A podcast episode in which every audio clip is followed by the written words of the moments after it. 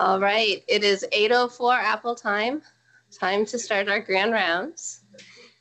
So I'm Andrea Orsi. I'm a pediatric hematologist, oncologist here and associate chair of education. And both Dr. Salazar and Dr. Lau are away right now. So I have the honor of introducing today's grand rounds. So today is really a very special grand rounds and it's in honor of Dr. Arnold J. Altman, who unfortunately is unable to join us today due to the weather but we wanted to give a little background on the Altman lectureship. So after completing medical school at Hopkins and then his residency and fellowship at Boston Children's, apologize, I'm on service too. um, Dr. Altman relocated to Connecticut Children's in 1974 and he became the first division head and really started our division of pediatric hematology and oncology. Initially, it was at John Dempsey Hospital and then at Connecticut Children's when it opened in 1996. Over the years, he dramatically grew our division. And since his retirement in 2013, he continues to be active within our department. He frequently comes to our hematopathology conference. He teaches our fellows the art of reviewing slides, and he leads our journal club sessions as well. And he's really been a role model to all of us. And we're incredibly honored and grateful to have him continue to share his knowledge and experience with all of us. Dr. Altman was very involved in the field of supportive care of children with cancer, and he edited multiple editions of the book in supportive care, which is Supportive Care of Children with Cancer, Current Therapy and Guidelines from the Children's Oncology Group. And for over 20 years, his supportive care text formed the backbone of virtually all clinical trials through the Children's Oncology Group. And his focus and vision in supportive care was really way ahead of his time. The third edition, which came out in 2004, addressed fertility in the setting of radiation therapy with options such as sperm banking or investigational cryopreservation of oocytes. So it's very fitting that today's topic addresses fertility preservation. The field has greatly expanded over the past 15 years since that latest edition of the book came out. And fertility is an area that in the past has had limited options, but as the survival rates dramatically improved over the past 40 years, there has been increasing focus on minimizing toxicities, such as the effects our cancer treatments have on our patients' fertility. And we are incredibly fortunate at Connecticut Children's to have a team leading the way in fertility preservation. We were thrilled to welcome Dr. Natasha Frederick to Connecticut Children's two years ago she completed her bachelor's at Colgate, her master's in speech therapy at Pace University, her MPH at Harvard, her medical school at the University of Vermont, her residency at Brown, and her fellowship at Boston Children's before joining us. She has really spearheaded the development of the comprehensive fertility and sexual health team, who you will hear from today. Team members include Victoria Powell, a Victoria nurse, a pediatric nurse practitioner, and Haley Shaw, a registered nurse who both work within our division in pediatric hematology and oncology here.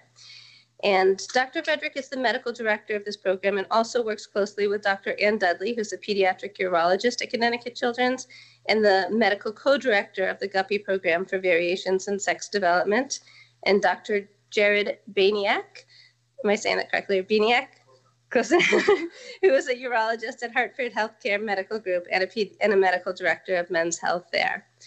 So without further ado, it is my great pleasure to introduce our Oncofertility team to speak to us today about fertility preservation for pediatric, adolescent, and young adult patients.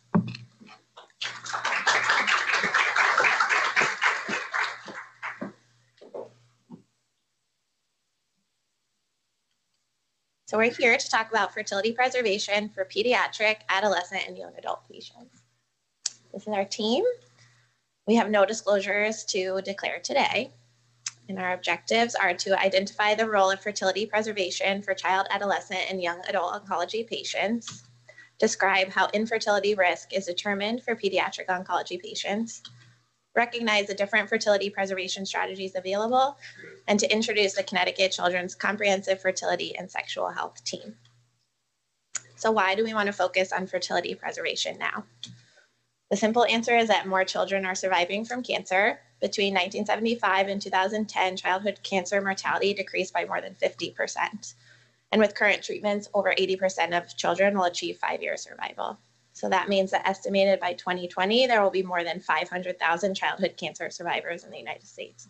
That's pretty profound and why we need to start focusing, focusing on this more and discussing it more often. So late effects are something that we all know comes with cancer treatment. Almost all childhood cancer survivors, about 95%, will face at least one treatment related chronic health condition by middle age. 53.6% will experience a severe, disabling, or life threatening health condition by age 50, and that's compared to 19.8% in their sibling comparison group. So these late effects are something that we all know about, and some of them are those big life-threatening ones, like our cardiomyopathies, our pulmonary fibrosis, and secondary cancers. But ones that really affect every individual are those that alter their life, and those are infertility and sexual dysfunction, which is why our team is so important right now. So late effects and fertility. Female childhood cancer survivors have a reduced fertility compared to their sibling controls, and their probability of parenthood is reduced by 50%, which is a pretty drastic difference. They also have a higher incidence of premature menopause than their sibling controls. And male childhood cancer survivors have reduced fertility compared to their sibling controls. And in a study of over 6,000 male survivors, they show that they are half as likely to have a baby as their sibling. So there are now some national guidelines that help us to discuss, to talk about what we want to discuss with our patients. And these are making it standard of care and something that we should all be practicing. So the NCCN says that fertility preservation as well as sexual health and function should be an essential part in the management of AYAs with cancer. And ASCO says that all newly diagnosed cancer patients of childbearing age must be informed about potential loss of fertility and receive referrals to infertility specialists. So this should be happening across the board for every patient and everyone that we see here. So do patients and families want this information? The simple answer is yes. Patients and survivors express a strong desire to return to their normal life after cancer, and for everyone that includes parenthood and um, starting a family down the road. One study showed that unmet information needs contribute to decisional conflict regarding post-treatment fertility preservation for young adult female survivors and adolescents desire the information of the impact on their fertility before they have to start treatment so that they have the options and they can discuss the fertility preservation options available. They want to participate in their own medical decision making. They want better continuity of fertility care and survivorship, and they want the, their providers to initiate these specific conversations.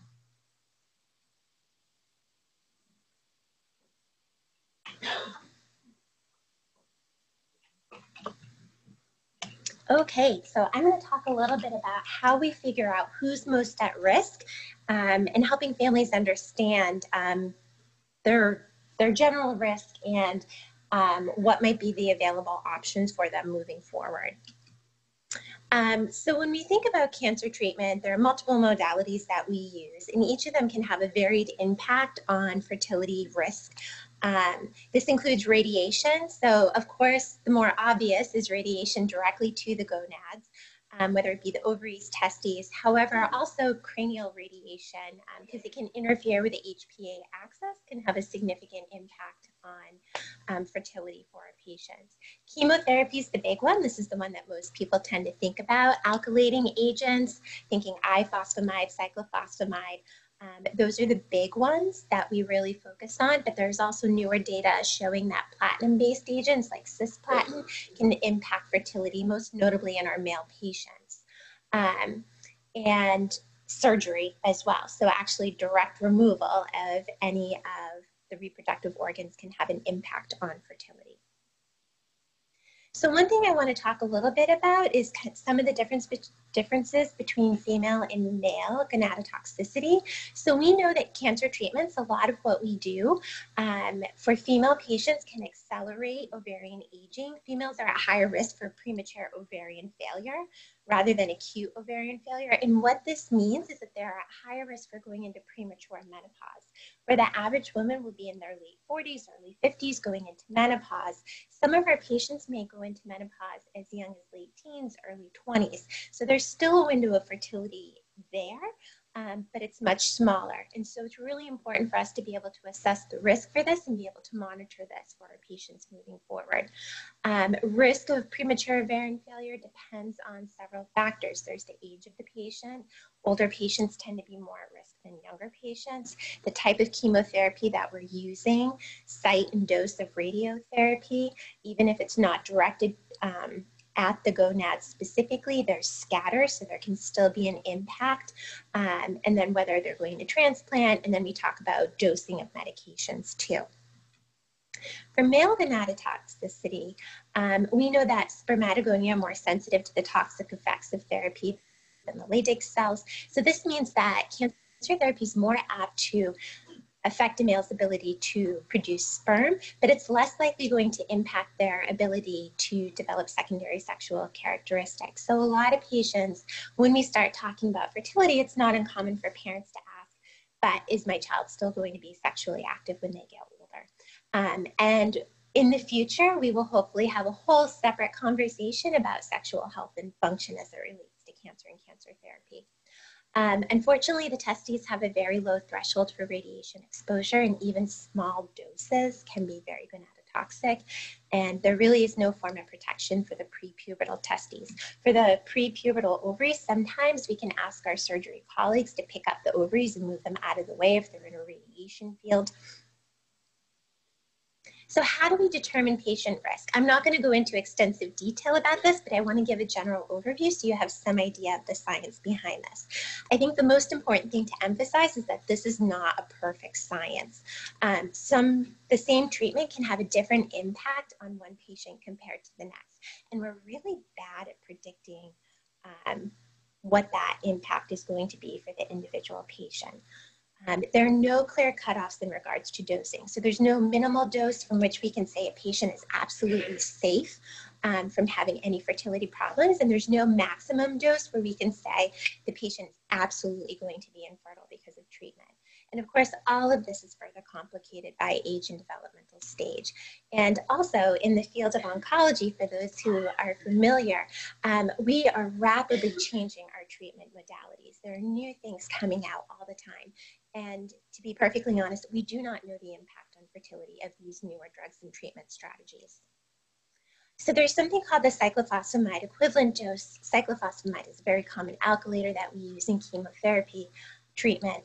Um, and this is a method for quantifying the alkylating agent exposure that patients encounter during treatment. So what we do as a team, if we have a new patient who's coming to us, say it's a 14 year old boy with a new diagnosis of Ewing sarcoma.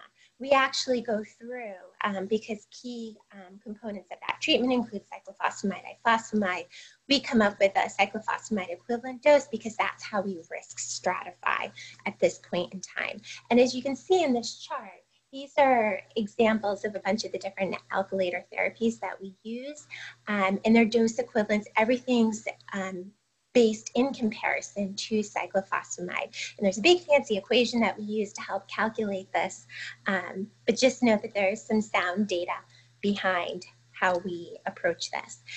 I'm not going to go into great detail, but I do want to show um, this chart. This is actually hot off the press from the Oncofertility Consortium um, meeting in Chicago two weeks ago, um, where some of our team was able to attend. These are the new, the newest um, guidelines for helping with risk stratification that are going to be published in the near future. Um, but what you can see here is that we, we risk stratify into three general categories. There's minimally increased risk, significantly increased risk, high level of significantly increased risk. Or another way to say that is low, moderate, high. Um, we're much better at figuring out who the low risk patients are and who the very high risk patients are. We're not so good with that middle ground. Um, and so as you can see on here, and I point, I just a couple things I want to point out. So this, these are for male patients. Alkylators, no, oh, there it is. So you can see right here, cyclophosphamide equivalent dose of four grams per meter squared total during treatment can put a male patient at risk for infertility and actually makes a patient um, eligible for fertility preservation strategies, including um, a new testicular tissue preservation protocol that Dr. Dudley will speak to you about um, in a few minutes. Um, but I point that out because if you flip and you look over to females and you notice um, they separate into prepubertal and pubertal, but it takes a lot more chemotherapy, a much higher doses to have an equivalent impact on female fertility than male fertility. And this is just to say that for the most part, um, our male patients are much more sensitive to the treatments we administer than our female patients. And then, as I alluded to before, there's a lot of unknowns. We don't know the impact of some of the newer treatments that we're using, such as monoclonal antibodies, tyrosine kinase inhibitors. Um, and as we continue to move forward, hopefully we'll gain more knowledge about the impacts of these treatments on fertility for our patients. So now I'm going to turn it over to Victoria.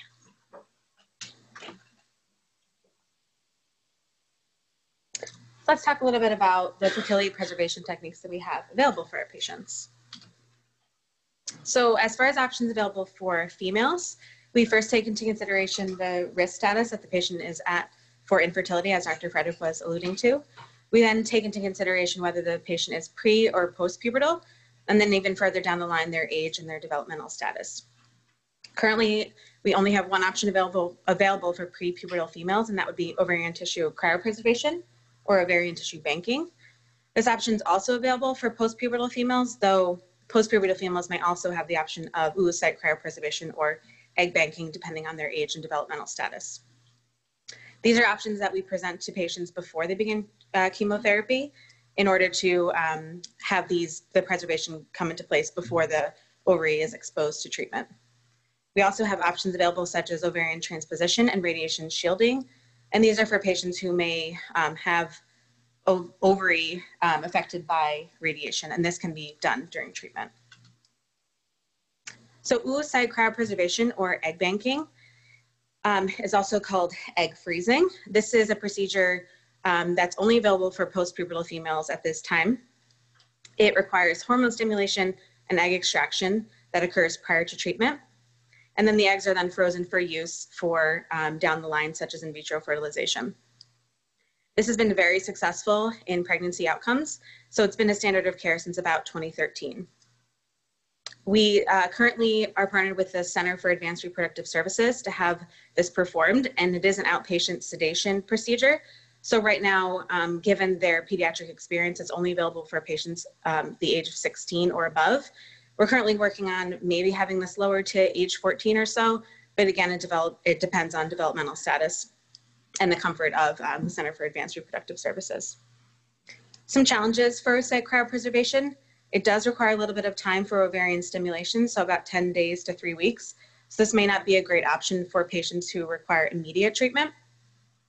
It is an invasive procedure, as you can see in the image on the screen. Um, it does currently involve an internal exam, so even though a patient may be 16 and postpubertal, this um, may not be developmentally appropriate, so that also does need to be taken into consideration. It requires outpatient sedation, as I discussed with the Center for Advanced Reproductive Services, um, and it is not a sterile procedure. Embryo cryopreservation is a similar process to oocyte cryopreservation. However, it involves the extra step of fertilizing the egg with a sperm before freezing. This has also been very successful in future pregnancies, so it is also a standard of care. And as oocyte cryopreservation is only available for postpubertal females at this time. It has similar challenges to oocyte cryopreservation with the additional step that this is not something that we typically use in pediatric care given the need for um, a chosen donor at this time. Ovarian tissue cryopreservation, as I mentioned before, is the only option available for prepubertal females at this time. And this is a procedure in which the ovary is actually removed from the body and then frozen for future use. Down the line, it can be used in two different ways. It can either be retransposed into the body and hopefully kicked back into urine, a similar kind of way that it was functioning before it was exposed to treatment. Or the eggs can be extracted from the tissue externally outside of the body and then used for future use in situations such as in vitro fertilization. Um, when the patient is ready, the ovary can then be reimplanted, as I discussed, or used for in vitro fertilization.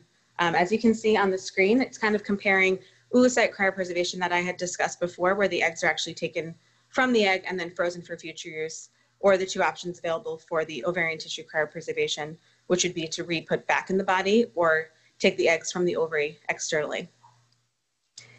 It can be done very quickly, so this is a good option for patients who require um, treatment to begin right away. They can start their chemo within 24 to 48 hours after the procedure.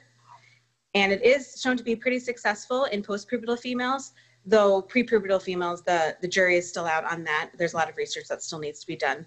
So it is considered experimental at this time. Um, even though it is experimental, it is an option that we do offer here at Connecticut Children's because it's the only option available for prepubertal females. And because of the promising research, it, it's looking like this will become a standard of care over the next couple of months.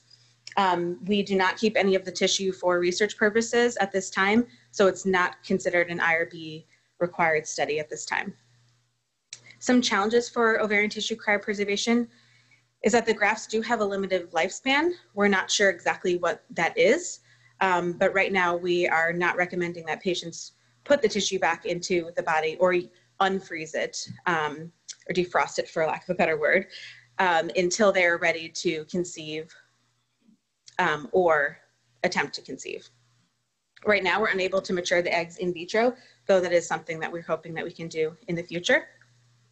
At this time, it's not a great option for patients who have metastatic or bloodborne disease, simply because we would not want to put the tissue back in the body um, if there is that risk of reintroducing that disease. However, there is that option still available for postpubertal females, hopefully to be able to have the eggs removed from the tissue without putting the tissue back into the body. Oophoropexy is an option available for patients that may be undergoing radiation therapy to the pelvis. This is a surgical procedure that actually moves the ovary into an area of the body that may prevent it from being exposed to radiation.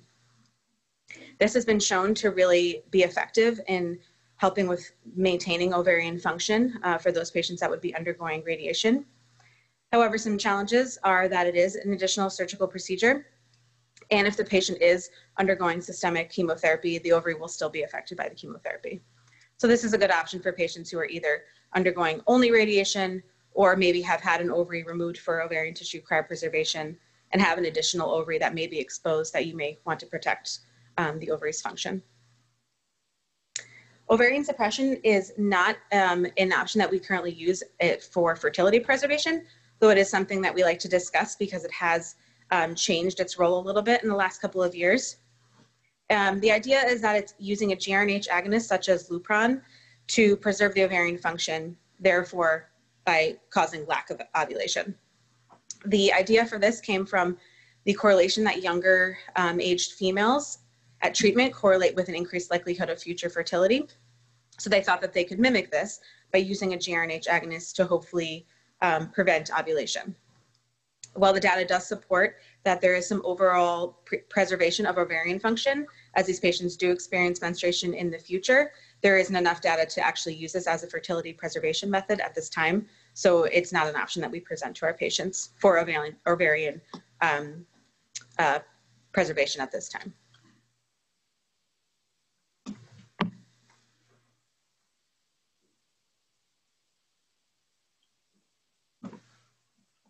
All right. Good morning, everyone. Uh, my name is Jared Bieniek. I'm coming at this from the other side of the street, so the adult side. Um, and I'm going to talk a little bit about uh, about well, boys, young men uh, would be how I would approach it, uh, and talking specifically about how we can preserve their fertility. Um, so we looking at, really we have two branches here. We have options before cancer treatment. We also have options during cancer treatment. During cancer treatment, similar to the female side where gonad is gonad, we want to try and protect those the, the gonad. So either with an oophoropexy or with radiation shielding of the testes. Now specifically immediately before cancer treatment, we want to talk about ways, you know, to, to summarize, it's ways to get sperm, ways to get sperm and try and preserve that. So before puberty, the, prop- the problem is that sperm production may not be actively ongoing. So we can look at some outside the box options about immature sperm or testicular tissue for banking. So Dr. Dudley is going to talk some more about that. Specifically in the more uh, adolescent or adult uh, males, we, we want to be able to try and obtain sperm for banking. And that's uh, typically with a masturbated sample And so we can either cryopreserve that, or if the patient is not able to provide a specimen, there are some other options we can talk about, either with surgical extraction or electroejaculation. So sperm banking would be the gold standard for fertility preservation in males. Uh, basically, it's it's just as simple as it sounds. Typically, in your patients, patients that are facing uh, some form of gonadotoxic therapy in the near future, it's get the sample, get it right now. Doesn't matter if the patient masturbated yesterday, doesn't matter if they're an inpatient. You know, these are awkward conversations to have with these young boys, especially when you're talking about the big C word, cancer, and, and focusing on that.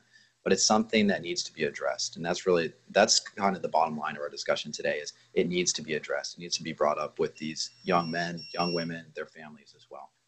So I think uh, there's a CHOP video that summarizes it very well. I'd encourage you to all go on YouTube and watch it. It's called This is Awkward.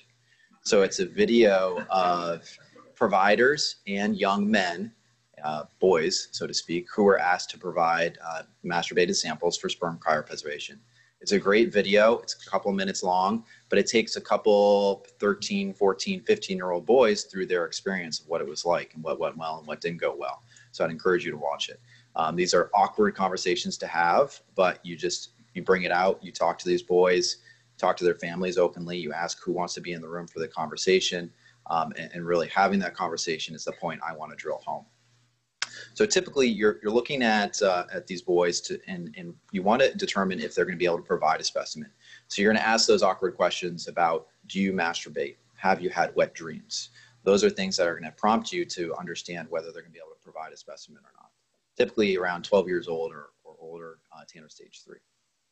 Um, and again, as I mentioned, it can be done as an inpatient. So I've talked to some of the oncofertility team here, and I know it can be done at the Children's Hospital. If you have a patient admitted with a severe oncology diagnosis, needs to start treatment within a few days, don't push this to the back burner. Don't ignore this topic.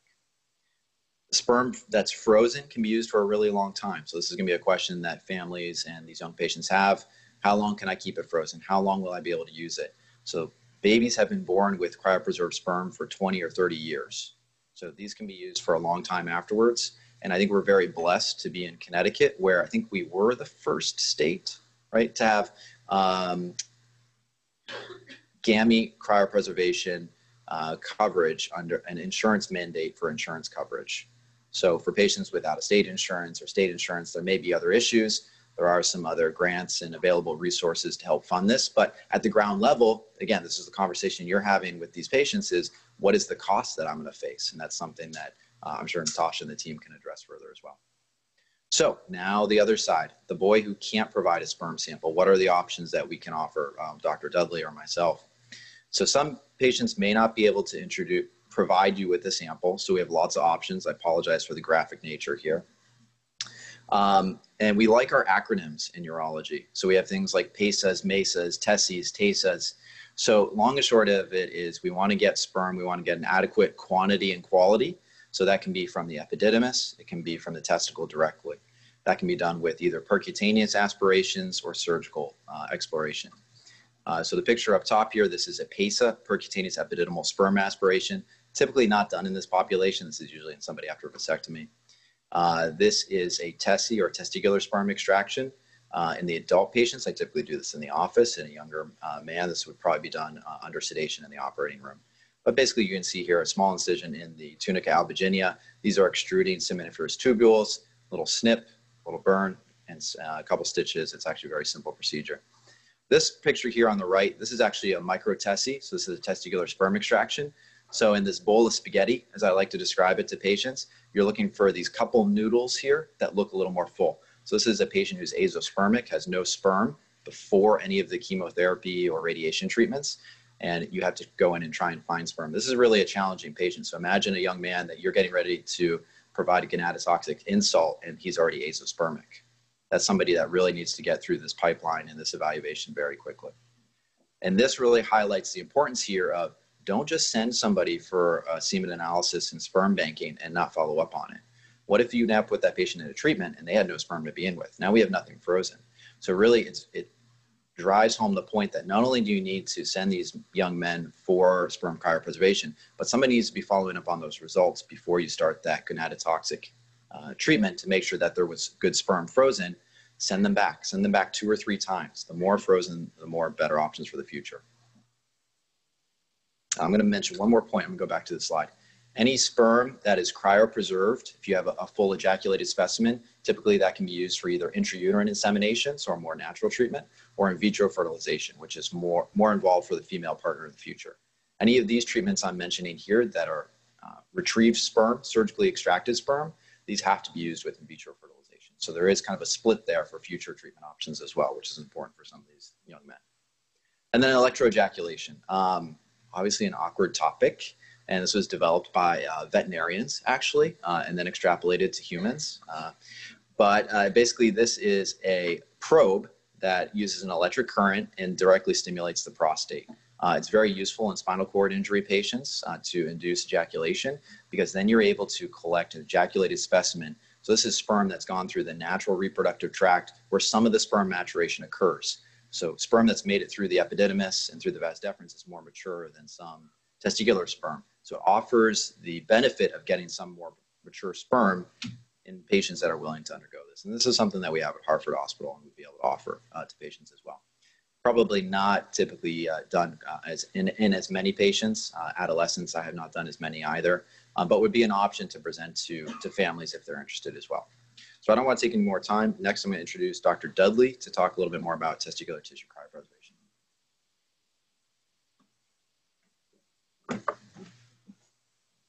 All right, so I wanted to talk a little bit about our prepubertal options.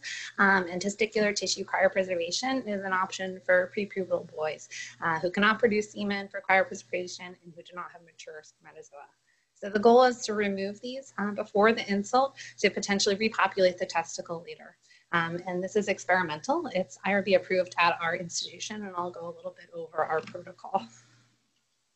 Um, so in terms of a little bit of the background, uh, this was first uh, um, some of the original evidence uh, done by Brinster uh, out of uh, Philadelphia at the University of Pennsylvania. He had his success in mice and he had two different recipient lines, uh, a mutant infertile line as well as a, a, chemotherapy treated line to mimic what would be happening in our patients. And they were able to colonize the seminiferous tubules of these mice with transplanted spermatogonia. And then from there, they were able to produce offspring with this donor cell direct uh, tissue. And then I'll go a little bit into sort of a graphic. This basically shows that there was a testis with a transgene. They were able to digest this and inject into the infertile mice. Um, and then over time, uh, the, this matured. They were able to breed this uh, male with a wild type female and then uh, find progeny with this transgene, indicating that this was successful. And so the question how, is how do we translate this into humans? Um, in terms of uh, potential future options, uh, the goal would be to transplant the spermatogonial stem cells potentially back into the seminiferous tubules for um, uh, patients to produce sperm. Uh, additionally, there's uh, the goal of testicular tissue autografting or xenografting. Um, and then finally, is there a way to mature this spermatozoa in uh, testicular tissue organ cultures to do this outside of the body? And this is a graphic that looks at potentially um, issues uh, from a testis biopsy in childhood and uh, different methods, whether it be culture or cryopreservation um, and transplantation after chemotherapy or other uh, cancer treatments uh, to potentially uh, create sperm production in the adult patient. So this is the Fertility Preservation in Pittsburgh website. Um, and this is what we've, uh, the program that we've partnered with to allow for testicular tissue cryopreservation here. And I'll go over a little, a little bit of the protocol. Um, basically, the protocol details is open to prepubertal males who are undergoing orchiectomy and or high-risk gonadotoxic therapy. Um, and it involves uh, a wedge biopsy or orchiectomy for tissue harvest. This is usually done uh, at the time of line placement or any other procedure prior to treatment of uh, their uh, um, chemotherapy or radiation. Um, and a small portion is sent to pathology to ensure, um, you know, that there isn't anything else going on on the tissue uh, and, and, provide a baseline. Uh, and then basically through a very coordinated uh, shipping uh, protocol that they have uh, down pat, uh, basically the remainder of this specimen, 95% is sent to Pittsburgh. Um, from there, about 75% will be stored for long-term use for the patient and 25% will be used in their ongoing research. So some of their preliminary data, this was uh, pre- um, published uh, just recently. This is looking at prepubertal germ cells that were cultured in vitro and how they can form spherical organoids with testes-specific architecture. And they were able to do this in uh, mice, and pigs, in uh, monkeys, and in humans. Um, and if you look on the right here at day five, uh, there is uh, some Sertoli cells with um, inside out, but similar to the way the testis develops, um, mimicking a seminiferous tubule. Um, and there's some, the red is the uh, germ cells that are being supported. It's a very exciting idea that you potentially have an organoid uh, that would mimic uh, what would be happening in the testicle uh, towards uh, potentially uh, maturing things outside of the body. And this is um, some of their data looking at over the past eight years that they've been working on this. Uh, there's been eight coordinated centers, and um, this is their original data in addition to ongoing efforts. Uh, so there are some patients who initially had chemotherapy in this particular study, um, but the, the authors um, from the Orwig lab, which is the main lab that's been um, leading this uh, initiative, show that basically as children pro progress in age, uh, there are more spermatogonia, and that uh, goes along with some uh, recently released age-specific reference that basically shows that there's an increase in the amount of uh, germ cells through early childhood, and then that kind of plateaus. And then with uh, pubertal development, there's a, a, sharp increase. If you look um, on the right, these are two different germ cell markers. Uh, on the upper panel, this is an undifferentiated germ cell marker. And on the lower panel, it's looking at sort of a pan germ cell marker. And you can see basically the blue dots are non-alkylating chemo, the black dots are no chemo, and the gray dots are alkylating chemo. So uh, the authors cautioned that there was no difference between the uh, patients who uh, got chemotherapy and not chemotherapy, uh, but they didn't look at tissue uh, function. This was just presence. And so a little bit uh, further moving this along in primate models, uh, they basically showed that they were able to uh, mature uh, um, sperm into the seminiferous tubule by injecting it into the testicle. Um, and then on the bottom right is uh, Grady, who was basically uh, published in Science by the same lab a few months ago. Um, Grady stands for graft-derived baby. Uh, and basically, this was a baby that was able to be uh, um, produced uh, through ICSI and um, maturation of a testicular xenograft into the back and uh, the testicle. Um, and uh, that shows a lot of promise in terms of trying to translate this to, to our patients. In terms of alternate populations, this could be an entire different talk, but looking at uh, sex diverse uh, populations such as variations in sex development and transgendered, uh, there's a lot of um, hope that this could potentially be used for this population too, uh, but that requires um, some specifics about ethics and a few other things, but uh, a lot of promise. Moving on, I wanted to uh, also introduce our comprehensive fertility and sexual health team um, and go over our mission statement. So uh, our goal is to provide timely, comprehensive fertility preservation consults to pediatric, adolescent, and young adult patients who uh, will be facing fertility threatening treatments. Our consultations will offer and refer patients to appropriate preservation treatments, uh, coordinate care and safely navigate the medical complicated patient through this uh, challenging time, and serve as a resource for patients and healthcare providers. And so these are uh, all the people that have helped uh, with our team. And uh, um, I won't read all of those names because you people can read, but uh, I wanted to thank you for all your time and uh, offer up uh, some future goals for our team. We want to continue to grow the fertility preservation opportunities for patients within the hematology oncology department and develop and implement sexual health care for adolescent and young patients with other chronic diseases. Are there any questions?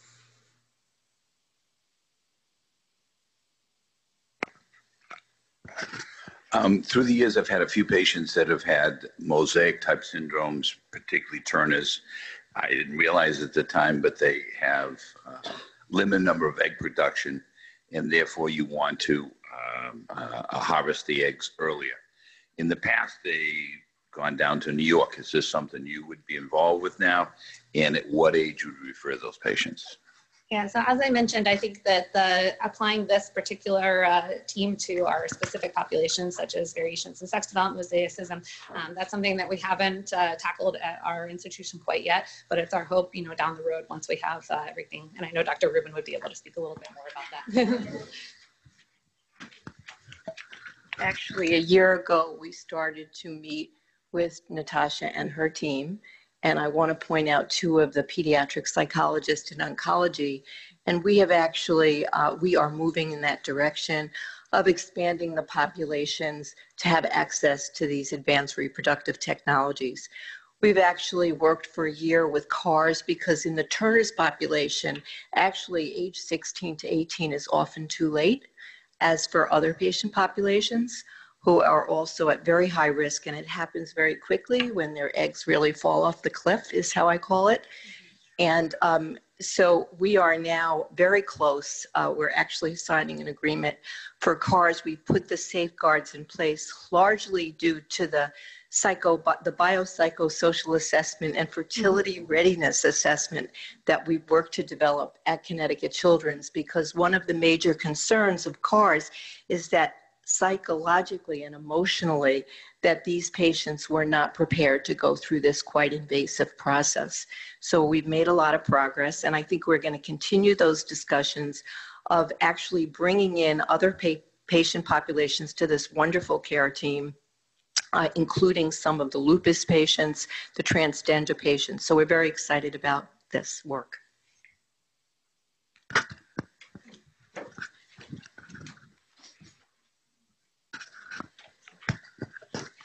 For the cryopreservation, both for the testicle and the ovary, what determines the amount of tissue that's needed, whether it's the wedge biopsy or a whole gonad? So um, the protocol leaves that a little bit up to the practitioner, and it really depends on the age. Um, so basically, uh, for a very small, you know, infant or or very small toddler, um, they uh, leave it up to your discretion as to whether or not you think you can get enough tissue. Um, and uh, and we've tried to err on the side of a wedge biopsy um, when when at all technically possible.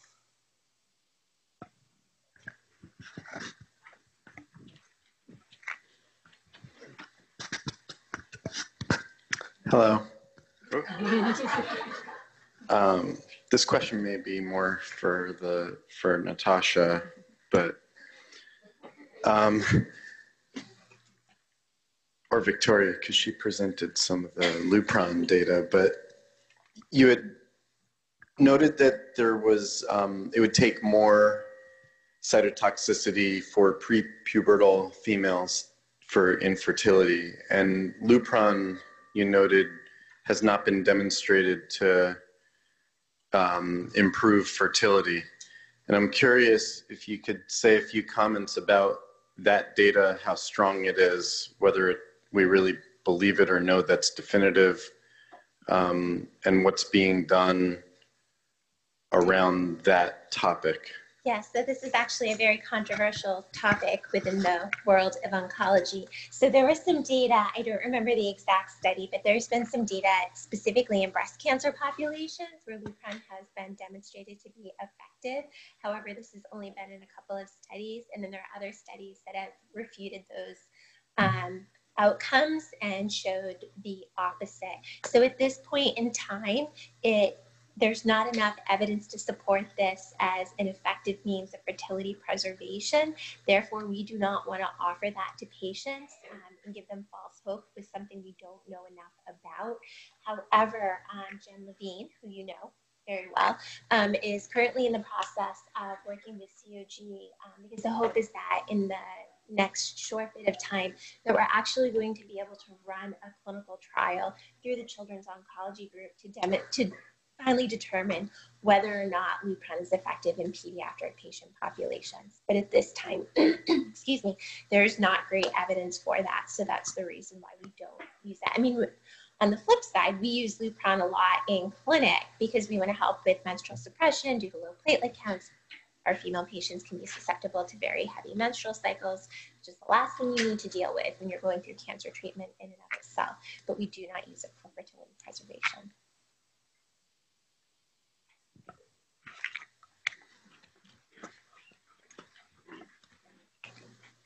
Thank you. That was a beautiful presentation. and Really highlight some of the really developments that have happened over the years, and it's nice to see so much of that being available here.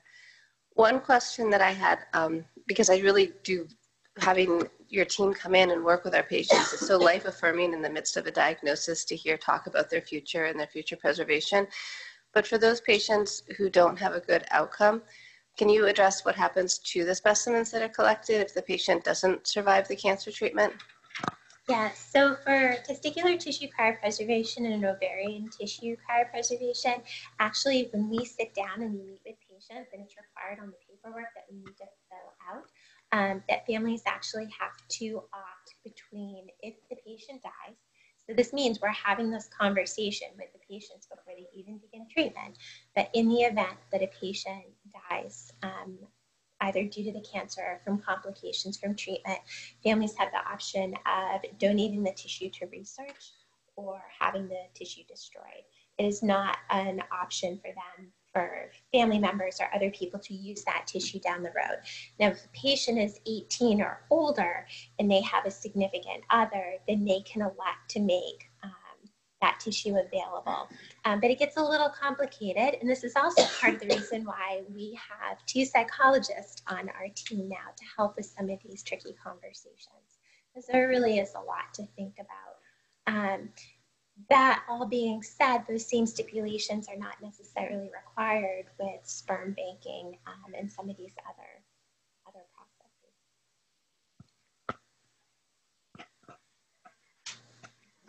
Yes, Dr. Rubin.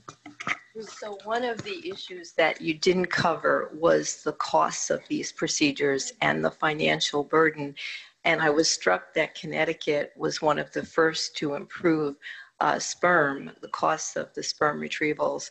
That is not the case with Connecticut with the oocyte retrievals, to my knowledge. So. Right. So Connecticut is one of the first states in the country to, um, how do you word this properly, um, to be required or they require insurance companies to cover the cost of fertility preservation strategies. It can't be experimental, so that knocks out our most expensive, our OTC and our TTC.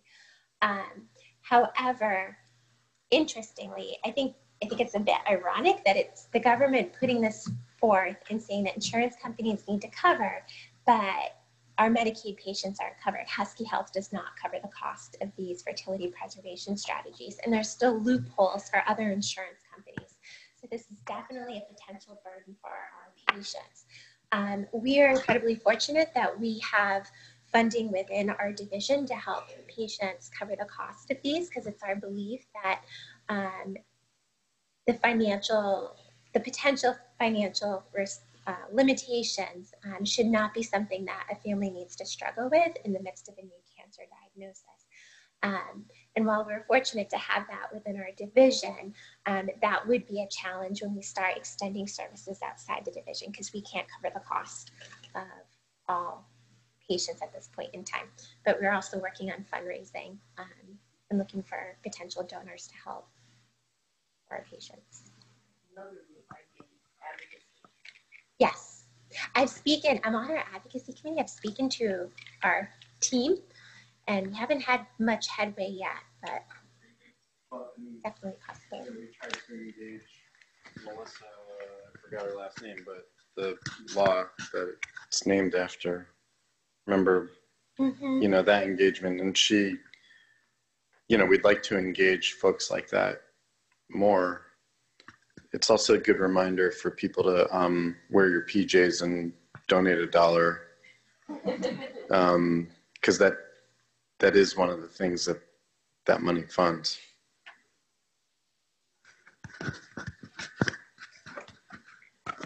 And just on the sperm side, just to, so you have some numbers. Um, the so for sperm cryopreservation at CARS, which is really our only local fertility bank, uh, it's $250 to cryopreserve, which includes your first year of cryopreservation. Um, but there's a rent, there's a storage fee. So this is not a one-time cost. So it's $100 per quarter. So imagine $400 per year just to keep those samples frozen. So this is in perpetuity. Uh, so it is, it's not a minute cost. Um, so it's good that there is some insurance mandates, but this, I think just went into effect beginning of this calendar year. And so there is still a lot of loopholes and really it, it even though it's approved through the, the state legislature, it's not necessarily filtered down to the ground level uh, for our patients yet. And just to give it people an idea of the cost um, for the other procedures for um, ovarian tissue cryopreservation, that runs around $10,000 um, for the initial harvest tissue processing um, and initial storage fees, but that does not cover the cost of ongoing storage, which is usually between two and $400 a year.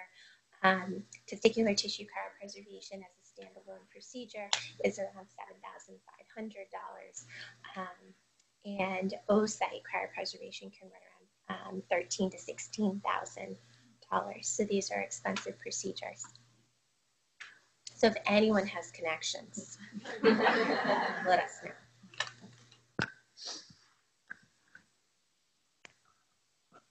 Any other questions? Well, thank you all for a wonderful grand round.